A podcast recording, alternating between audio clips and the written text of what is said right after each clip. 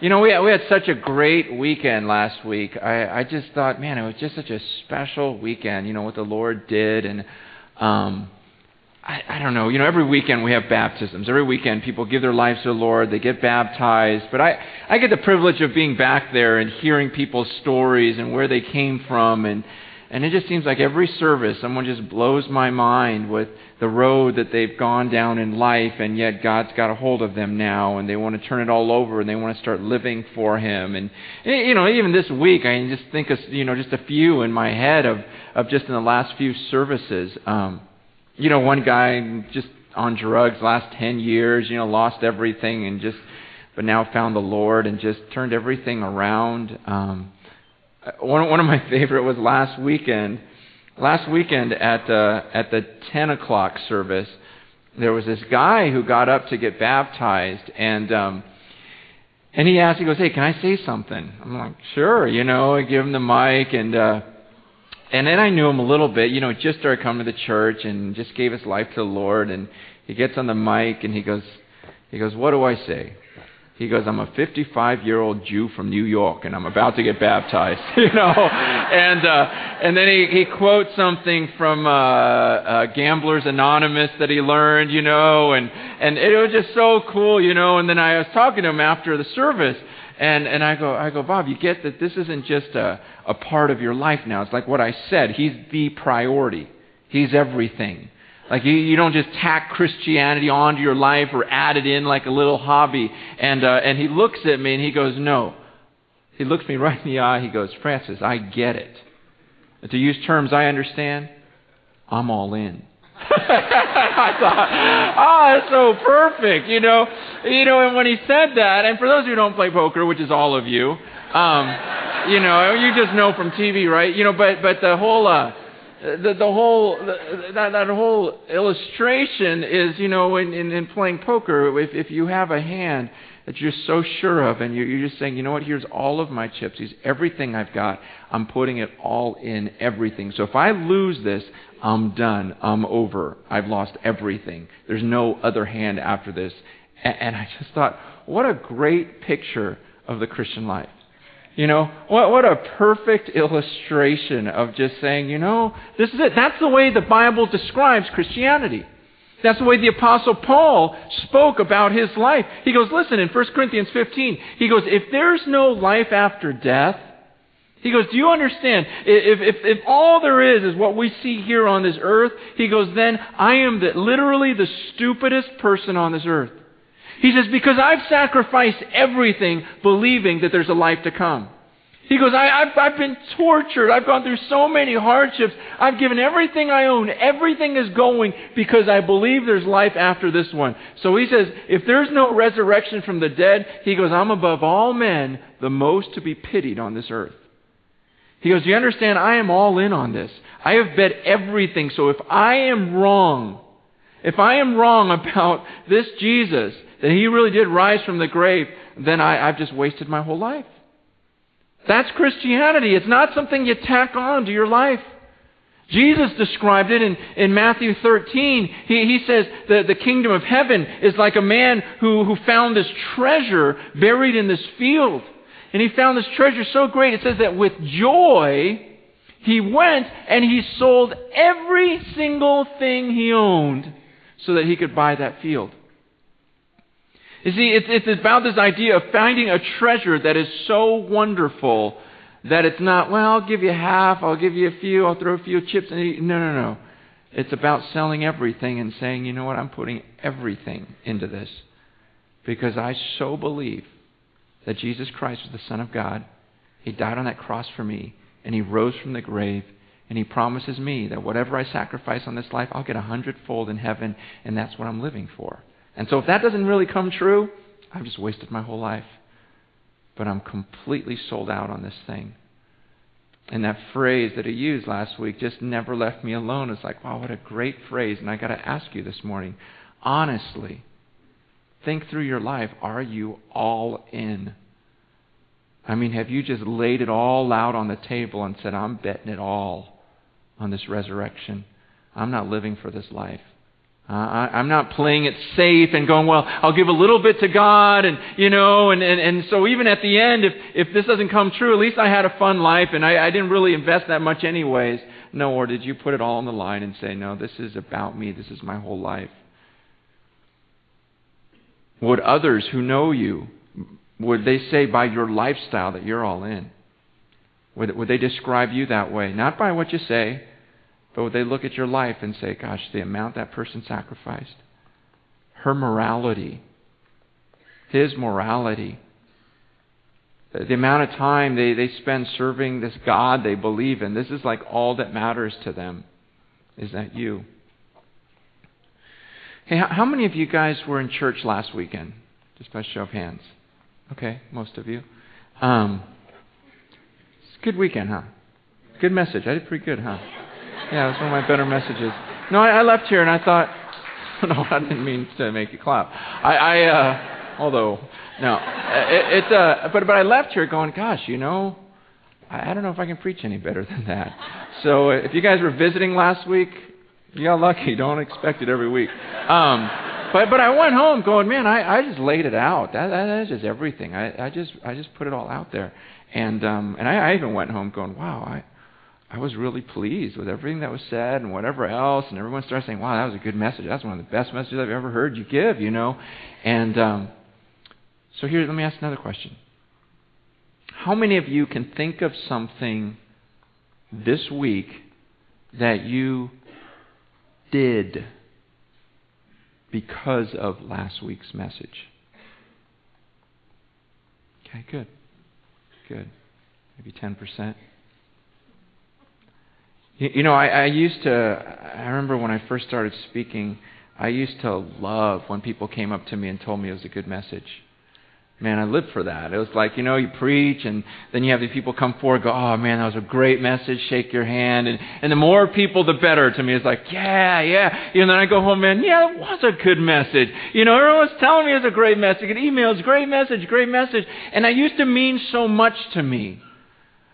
I, I used to get excited over that. And, and honestly, the last few years, I, I just go, you know what? I don't really care. You know what gets me excited is every once in a while someone will email me and say, Hey, you said this, you showed us this verse, and because of it, here's what I did. Here's something I did this week. I read that and I go, Yeah, that is so cool for someone to come up and say, Well, because of that, I heard the message of Haggai, and so here's what I did, and I get so pumped up. You know, but, but this whole idea of, hey, good message, good message. Oh man, you kept me awake through the whole thing. I paid attention through the whole message or whatever it was. You know, it's just like, wow, you're so motivated. You got me so fired up. I just go, okay, great. Thanks.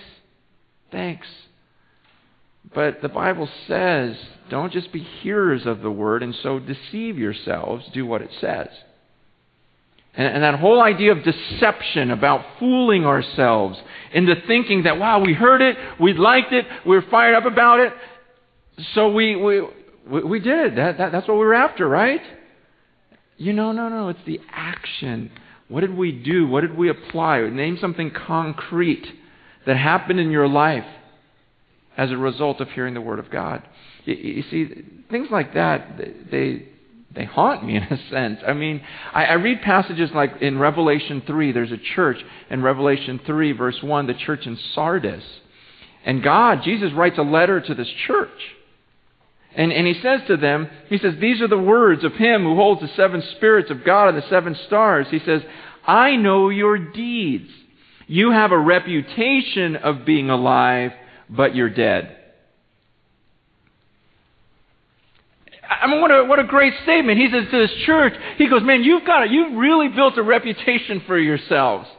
Man, you've got this reputation that you're just so fired up, you're so alive. He goes, but I know what you actually do, and you're dead. The God of the universe looked at that church and says, everyone else thinks you're so great, you're so alive, great reputation. He goes, I look at you and I say, you're dead. And that's the truth. I look at your actions and I say, You're dead. And I, I look at a passage like that and I, I go, Gosh, I, I don't want that to be us. You know, we hear messages and, and, and I get excited just that you come back after some of the things I say, you know, and you, you show up again. I go, oh, that's good, that's good. That means they like the Word of God and they don't mind, you know, having it thrown right in their face and go, no, that's, that's what we want, that's what we want. But at the same time, I don't want to kid ourselves. Because if we don't do anything, then, then it really wasn't a good message. Um, and so we were going to move on to Haggai chapter 2 this week, you know, but I decided to put that off. Um, the title of my message this week is Do Something with Last Week's Message.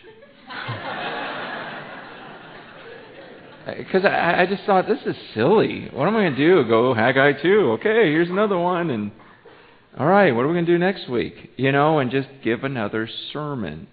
And there's a side of me that's just kind of tired of, you know, preaching or giving sermons and and uh, giving more knowledge or entertaining, whatever it may be. Because the truth is, is I honestly believe it is better to not hear a message than to hear a message and do nothing about it. I, I really believe that. I, I really, I really believe that because, you see, if you never heard the message, then you're not accountable for it. You can go, I didn't know. You know? Right? But once you know the truth and you know what God said and God has spoken, and then you say no or you don't do anything about it, that's, that's a concerning thing. And that's why I go, well, it's not really good to teach new truths unless we've applied the old ones. And the more I prayed about it, I thought, God, that doesn't honor you. You know, I got all the study, got all the notes for Haggai chapter 2. I, I can preach through it today, but I just go, that's, that's not honoring to Him. What did we do with last week's message? Does the, does the Word of God bug you sometimes? I mean, like just, it's like it nags you. Um, it, it bugs me. It bugs me. I, you know, after I, uh, after I preached last weekend, literally the next five nights, you know, I, I couldn't sleep. I, I couldn't sleep. Then I slept one night, and then last night, right back to not being able to sleep. Because I keep waking up thinking about the words that I said. And it haunts me, it bugs me. I, I think about the words of Haggai 1 and it keeps me up. I wake up, I, I'm up at like 1 o'clock till 4 o'clock to 5 o'clock just praying, going, God, I know. You know, my wheels start spinning and I just start thinking, no, things aren't right. Things aren't right in my own life. Things aren't right in the church. There's, there's more. There's more. Help me. Help me understand it. I got to get this right. Man, because the Word of God, it bugs me. It doesn't leave me alone. I don't just preach it and go, oh, yeah, that's what He says to do, you know, and then move on to something else. If it, if it hasn't been applied in here, if I haven't done something about it, it bothers me. It convicts me. I, I, the, the words of Haggai 1, we're going to go back to Haggai 1 this week. Haggai chapter 1, verse 2. This, this bothered me this week. Haggai chapter 1, remember the story? Haggai chapter 1 is, is, is, about the Jews coming back into their land. The Persian Empire allows them to come back and inhabit the, the land, the Holy Land, once again. And I didn't really share all of this last week just for, for, for brevity of time. But, uh, you know, when the Jews came back into their land after the exile by, by the Babylonians, they come back in under the Persian Empire and they, they do actually build the foundation to the temple. Okay, the people build the foundation because they want to rebuild the temple of God that was destroyed by the Babylonians. They, they put the foundation down, but then somehow they just get discouraged and they quit. And so for 16 years, about 16 years, that foundation just lies there. And they stop building God's temple. Meanwhile, during that time, they start building their own houses, really nice houses. And so God sends the prophet Haggai and says, Hey, you guys are saying it's not time to build, but your houses sure look pretty nice. It sure was time to build those. You know, and he goes, what, What's up with God's house? Why aren't you doing that? And that's what the story was. But the words, you know, in verse 2, when it says, This is what the Lord Almighty says, these people say the time has not yet come for the Lord's house to be built. That phrase, it bugged me. They say it's not time for the Lord's house to be built. And maybe that phrase, I, I know why that phrase bothered me than, more, more than all the rest. It's because it sounds so much like what I've been saying the last couple of years. Yeah, it's just not time for us to build yet. It's not time for us to, you know, do the whole building thing, and then we got to raise money, and it's just, it's just not, it's really not time for that yet. Um, and I would say things like, well, God's going to give us a deal. He's going to give us a deal on land, okay? You know, we're not, we, we're, we're children of God, so he, you know, we don't, we, we shouldn't have to pay full price like someone else. He's going to give us a deal somewhere, and so when that deal happens, you know, you know, it's the, I know it's the Chinese thing. I, I want two for one, you know, I want to, you know, at least 25% off. I, I want something, you know. You give me a deal, you know, I got a coupon for land, you know, I, I want, I want something to happen. I want someone to come in with millions of dollars or someone with, with acres of land and go, here it is. Okay, build a church. And waiting, waiting, waiting. So it's just not time. Let's wait for the Lord. He'll give us a deal. And things like, you know what? The real estate market's climbing. Let's wait for it to settle down. It'll go back down. And let's just wait. It's just not time yet. You know, the, the, the church is healthy. Cornerstone's getting healthy. It's getting healthier all the time. We're, we're getting more discipleship in. People are growing. They're starting to develop. There's more relationships going on. Things are happening. So you know what? The, the church is healthy. If it ain't broke, don't fix it, right? It's not time. It's not time. It's not time. I don't want to talk about money. Don't want to do a building thing. It's not time. Not yet. Meanwhile, you know, at our 10 o'clock service, uh, people are getting turned away. You know, not only is this room completely packed, but the satellite room gets completely full. And then people are walking around the hallways, you know, just trying to peer in and catch a little bit of the service, and people are leaving. Um, and if you come here anytime around the holidays, it's just it's just nuts. You'll see just just streams of people leaving the church because there's nowhere to sit. Um, and when I see that, I think, gosh, that, those are people. And what's going on in each person's life that's walking away? Every soul that leaves is just as valuable as mine. And I think about that. I go, gosh, that person walking down the street is just as valuable as me. And what if that were me? And you know, and and you start, you know, someone was just telling me, you know, Saturday night, you know, she was just in the nursery Saturday night working two or three year olds, and going, man, it was just completely packed. We had to turn people away, and then this lady said, oh, it's my first time, you know, I had a bad experience. I had to sit in that satellite room, uh, you know, and she's like, please just come back, please come back, come earlier, you'll get a seat, you know, this and that, and you just start going okay, is it really not broken? You know? And, and, and, and then think about this. If we began to build something today, let's say today we found some land and started building, at least two years. You know, by the time you get through the city, for them to permit something for a nonprofit organization, you know, uh, and, and then to, to build it, I mean, it, it's going to be a, it's going to be at least two years.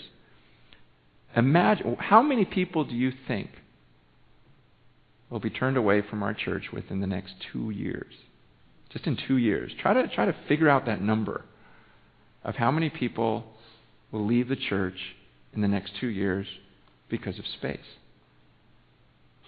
And so I start thinking, it's not time to build, it's not time to build, it's not time to build. It's not broke, it's not broke, it's not broke. And it's like, okay, you know what? I, I was just very convicted by that phrase because I go, you know what? Maybe I've, uh, I've held some things back. Um, I couldn't sleep because the next phrase in verse 4 when he says, when he asked that question, Is it a time for you yourselves to be living in your paneled houses while this house remains a ruin? Laying there on my bed, my nice house, and going, Man, is, is, is that it? Should I be comfortable or should I be uncomfortable because there's a work to be done? And, and I looked at that, and here's, here's what really started bugging me, was I began to just run some numbers in my head. You know, because God's confrontation to those people is like, wow, your houses sure are nice. You know, and, and I start thinking, okay, well, well, what do we have? What, what are our assets as individuals? And so I began to just run some numbers in my mind. Okay? I, I start thinking, okay, there's, there's about, average weekend, there's about 3,000 adults that attend on an average weekend and not everyone comes every week, and I, I think it's very safe to say that 4,000 adults would call Cornerstone their home church. Say, this is home. 4,000 adults. You know, average weekend, somewhere around 3,000, a little more than that. And so I go, okay, we probably have about 4,000 that come regularly. And that's probably a low estimate. So I thought, okay, how many of those 4,000 would you say are homeowners?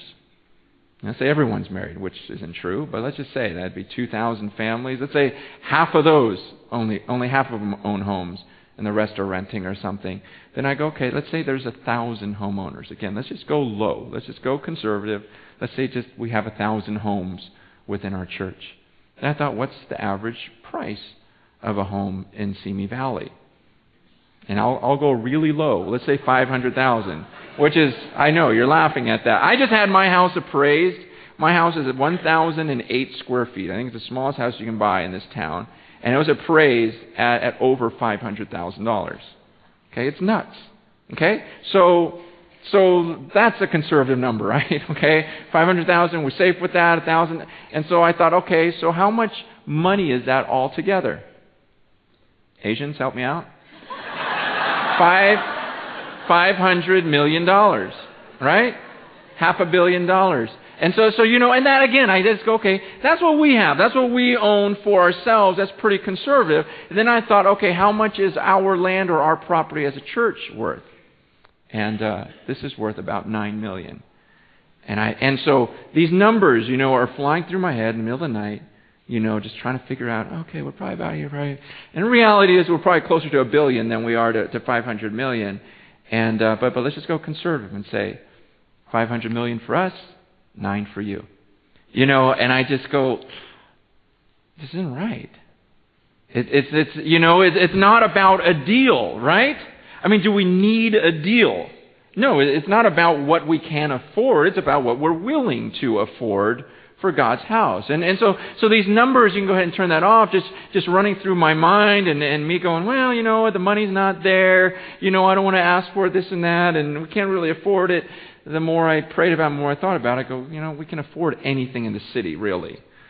I mean, with the number of people that come here, the number of assets that we have for ourselves, we've done pretty well for ourselves. I go, we, we really can do anything.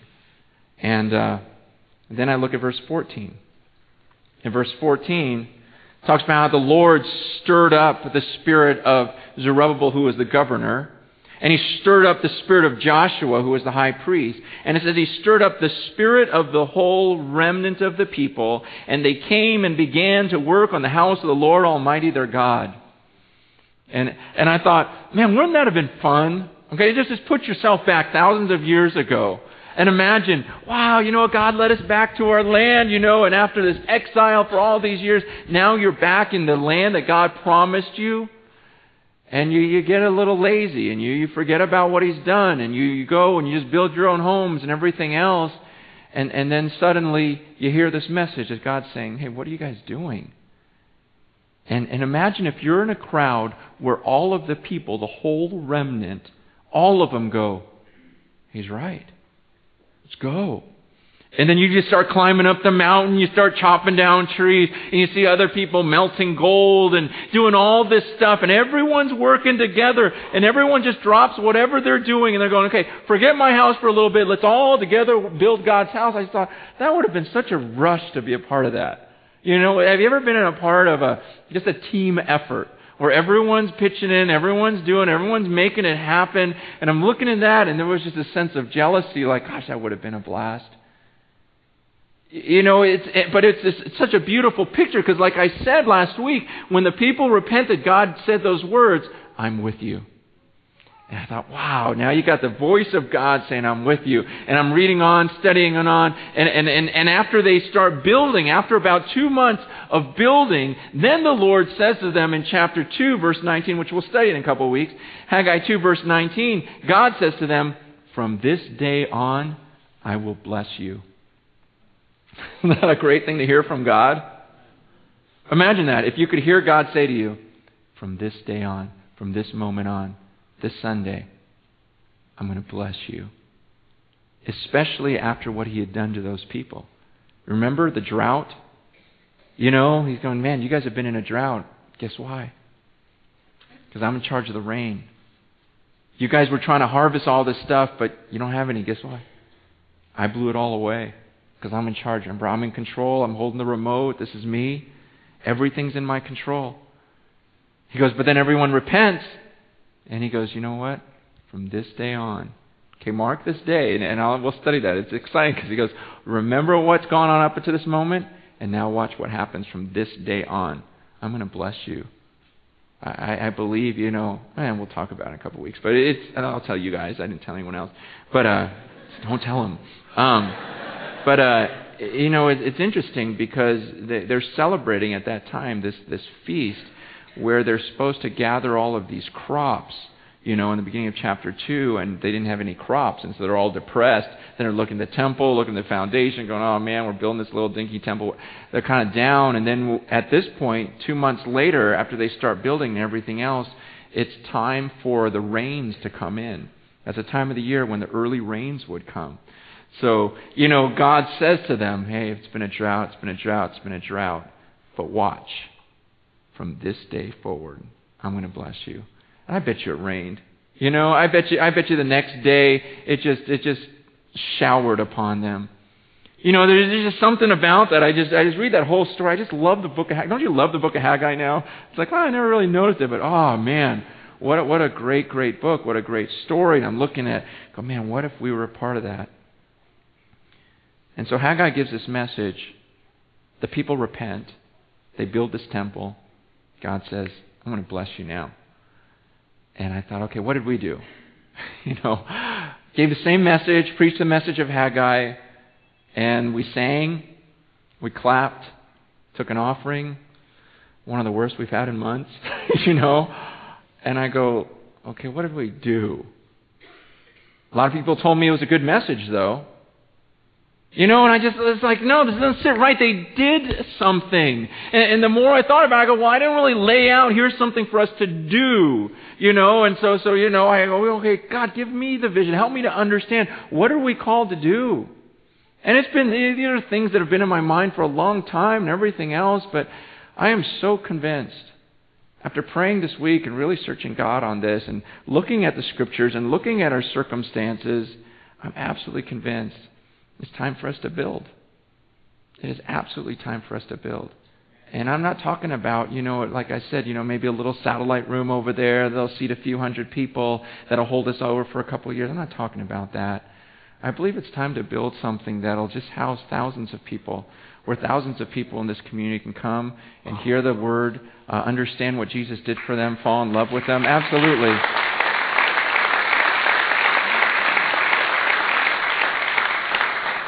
I'm, convinced that God doesn't want Cornerstone Church tucked away on Winifred Street. Oh, we're kind of over there by Penny Pinchers, you know that little, you know. I, I believe it's time to build a big, obnoxious building in the middle of the city to where everyone knows the Church of Jesus Christ is alive and well. Absolutely. I, I, I believe something huge that everyone knows. You know, we've been looking at Kmart you know it's for sale. We're battling it out with Target right now. They want it, and it's like, you know, you know what? We're better than them. You know, so stop shopping there. No, I just, just you know, just the whole. I'm just kidding. You know, but the whole, you know, and other people. But I, I want something big like that, and going, you know, we can, we can afford that easily with the number of people we have here. We ought to be buying something like that. One of our elders even said, you know what? We can even change the way we spell cornerstone with a K, and keep that, you know, and just go no, we are the big K now, you know. and, and just go, you know, no, because I really believe that that's what the city needs to see is that, you know, no, the Church of Jesus Christ is alive and well, and we should be dictating the spiritual climate in the city. We should be dictating what's taught in our schools, you know, and the morality that's taught there, every election, everything going on. You guys, we're a huge church. We're the biggest body of anything here in Simi Valley, and it's time for us just to make a statement and, and, and really to change a whole city, to change the climate of a city. And I really believe that's what God's calling us to. I mean, we're doing huge things already, but I just, I just believe with all my heart it's time to take it to the next level. It's time to just say, okay, God, you know what? This, you, you, you bought the church of Jesus Christ by your own blood.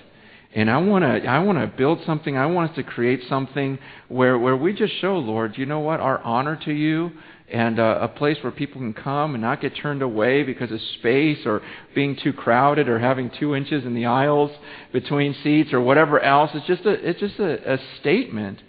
And I, I, I get so excited about this. I think about this and I I just go, man, I'm not getting any younger. you know, and I want to do something with my life. I want this to be a place where millions of dollars are, are raised for the poor where we care for the poor, we, we, you know feed the needy. We've already started planting churches in other places. I just want this to be a center where people just know, you know what, we're just a church planting machine.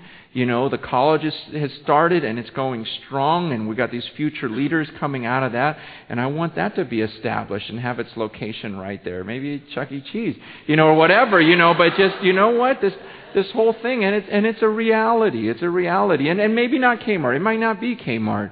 But it needs to be something like that. And we have we have the funds, you know, if if we're willing to sacrifice, if we're willing to make it happen. Now, a lot of reason, you know, I pray about this, and a lot of the reason why this hasn't happened yet is me. I, I've got hang-ups. Um, I've got issues. like you didn't know that. Um, but but one of those has been money. I, I don't like to talk about money, and and I've gone the opposite extreme. Because when I started this church, I, I was sick of the way people looked at Christianity. And people who didn't believe in God would say, oh, they just want your money. I'm like, okay, well, I'll show you. I'll never ask for money. And, uh, you know, I hear about people who turn on the TV, and everyone's turned off by TBN, you know? That they just, you know, asking for more and more money. Come on, more money, more. You know, and that's what people think about Christians. They think about the church that way.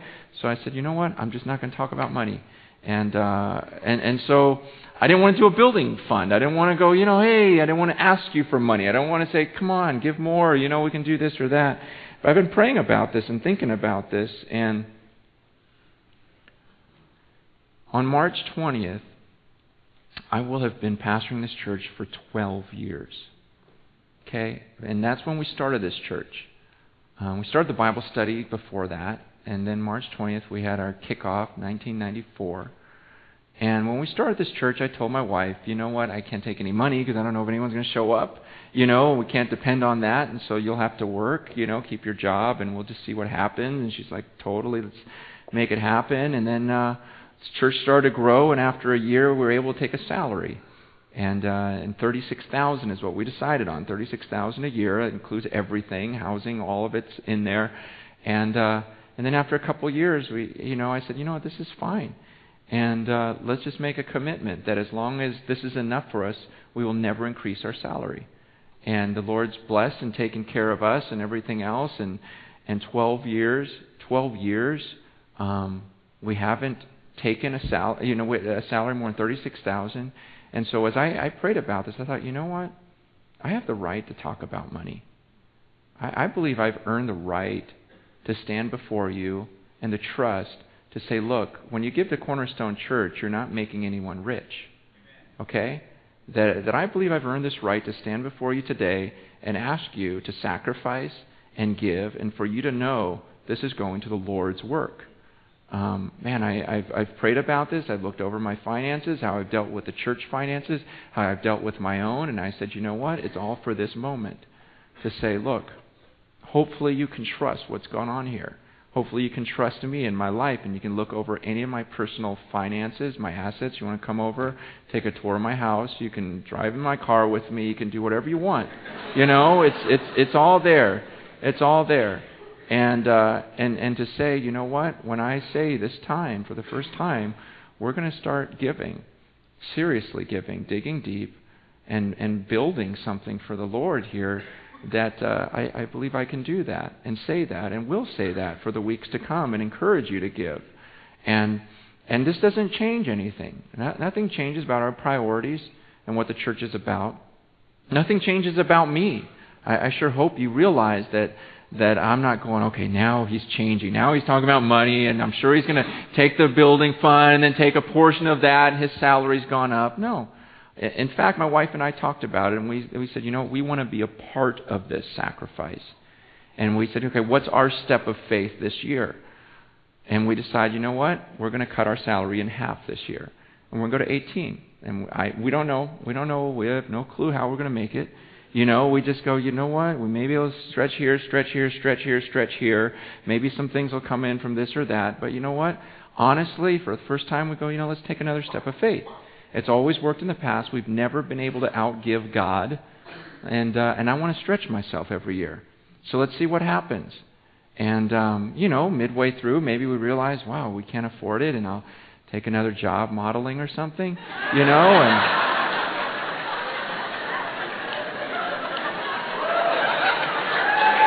Thank you. That that's better. Okay. Thank you. That's the response I was looking for. Like, of course, you know. Um, no, but you know, it's just I, I want you to know that this isn't a thing. This isn't like some little game we're playing and and and and mind game. You know, of okay, now we're no, no, no, no. I want to be. I, I get excited. It's not this guilt. I, I don't want anyone giving out of guilt. You know, because I just go, gosh, I look at that, you know, what these guys did in the book of Haggai, I go, man, that would have been fun. You know, if we just totally sucked it up for a year, you know, and maybe just, just even take anything and just all we did was build the Lord's house, just to look back at the end of my life and go, oh, I remember 2006? Remember 2000? Wasn't that crazy? Remember that crazy when we said, ah, just cut it in half and see what happens? And then how the Lord took care. of her. I mean, just uh, we've never been able to outgive God. So many times we just like, well, we really can't afford to give this. Let's just give it, and then something comes back to the point where my wife and I stare at each other and go, can we ever give to God without Him giving back to us in some crazy supernatural way? It just always happens. So let's just let's just shoot for it. And, and, and there's a sense of excitement of okay, I'm, I'm with you guys. We're all on the ground level. Let's just let's just do this thing. Let's just make something happen. 2006. Let's pray about it. Let's think about it. Um, I, I want you to. Uh, I want to give you some time during service today to pray and ask God, God, what what would I get excited about giving to you this year? Okay, I've never done anything like this before. But, but for you to just think through, okay, what would I like to sacrifice? Because this whole thing is, is, is not only did he stir the leadership, but he stirred the whole remnant of the people. And what's been exciting this week is like there have been a couple of people that came up and just not knowing anything about what's going on in my heart, they're saying, you know, I've just been bugged about this passage. You know, something needs to be done. Something needs to, be, to happen, to do something. Not just yell and clap and scream, but actually do something. And as one person says, you know, I'm, I'm going to sell my car. And my, my car, you know, we have this car and we're, we're just going to give it away. Everything's going to go to this building fund. We were going to go to Hawaii as a family this year. We canceled that vacation and said, we're just going to Santa Barbara. We'll just drive to Santa Barbara and hang out on the beach, pretend we're in Hawaii. You know, and, and, and all of that's going to go to this building. And, and, and we were going to remodel our house. And we've decided we're not doing another thing to our house until God's house is built. And, and she goes, I, I just want to make sure you, you actually want to do something. I go, no, it's totally been stirring on my heart. Same type of thing. And it's been so cool this weekend, you know, just even Saturday night. guy comes over, you know, I just know, you know, I just got a promotion, a big promotion. And whatever I make more, it's all going to the church. I'm supposed to get this big tax return this year. Whatever it is, it's all going to, I don't even know what it is. It's just all going to the Lord. You know, I, I had a, I had a 17 year old, you know, after the 830 service go, you know, I've been saving up money for a car. It's all going. I, I don't need a car. You know, it's just, you know, yeah, you just get fired up. You go, oh man, you know, these people are getting excited and going, no, I'm going to do this, I'm going to do this, I'm going to do this. People that have been Christians for one week that are going, oh, laying out some things, going, I get so pumped up about this.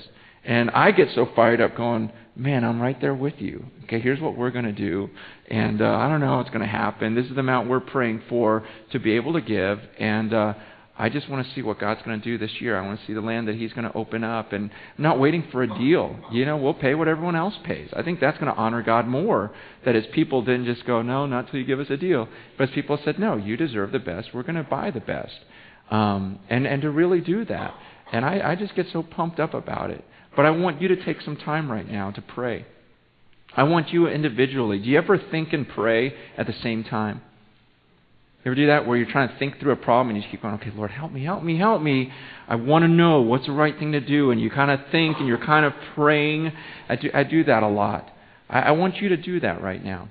Just take a couple minutes, just in total silence, just between you and God, go, God, okay, what would you, what would I get excited about sacrificing to give to you this year for this building project? And just pray about it and think about it right now.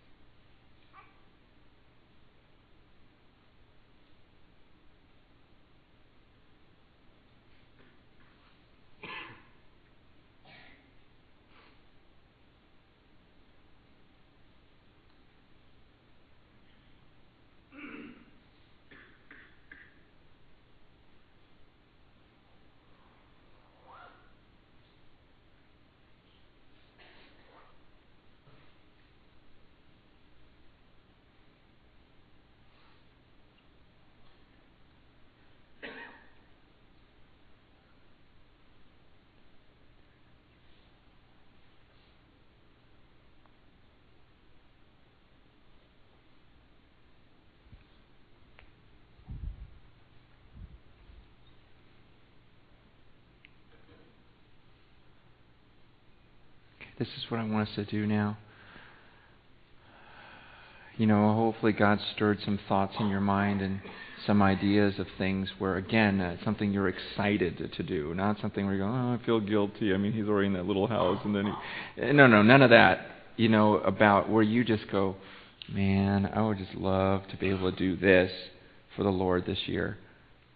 What I want you to do is if you came with your family or your spouse, whoever you have with the service, you know, or a friend, or I want you to talk to them right now and to share with them and say, you know, this is what I think God's leading us to do.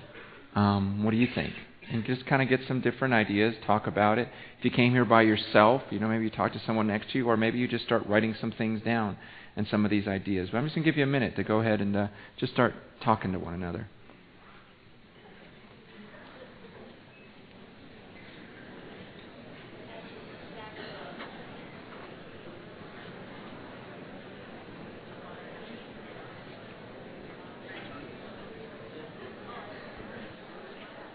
Hopefully you, you keep these discussions going as the, as the week goes on. And I, you know, I one of the things I'm very convicted about in this process is that it's not just about the building.